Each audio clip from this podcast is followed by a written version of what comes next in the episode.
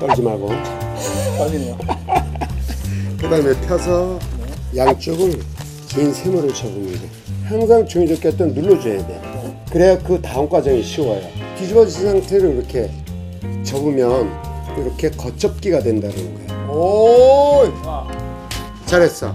그 다음에 이렇게 한번 세워놔 보세요. 튀어나올 정도 된 다음에 그대로 또 반대로 이렇게 접어주면 오이! 이야! 하여튼 방법은 좀 이상한데 어 괜찮아. 아 괜찮아 뭐 어때? 그래 이뿔이나 이뿔이나 뭐 이제부터 이 날개야 날개를 겉으로 이렇게 접으세요. 오케이. 그 다음에 이걸 살짝 벌려서 이렇게 마주 놓으면 어, 공룡 엄마 아빠가 만들어진 거야. 오늘의 강의 끝!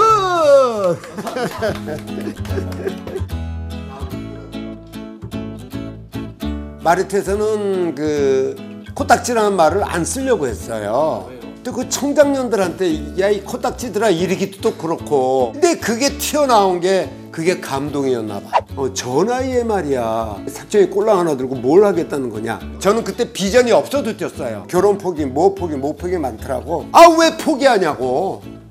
포기라는 단어가 얼마나 나쁜 단어인지 모르셔 다들 보면 제작비를 다른 제작하는 그 제작비를 좀 조금이라도 아껴가지고 어린이 프로를 이렇게 좀 하면 지금 당장은 뭐 돈이 안 되더라도 나중에 걔네들이 여러분만큼 컸을 때 그 인성이 쌓아진다는 거는 여러분들이 지금 내가 추억권들에서 감동받은 이유는 여러분들이 많이 힘들었다는 거야 힘들으니까 그 추억이 그냥 끄집어낸 게 말 한마디에 그냥 그게 감동이 돼버렸으니 나 역시 미안하지. 아 잘하고 있어요.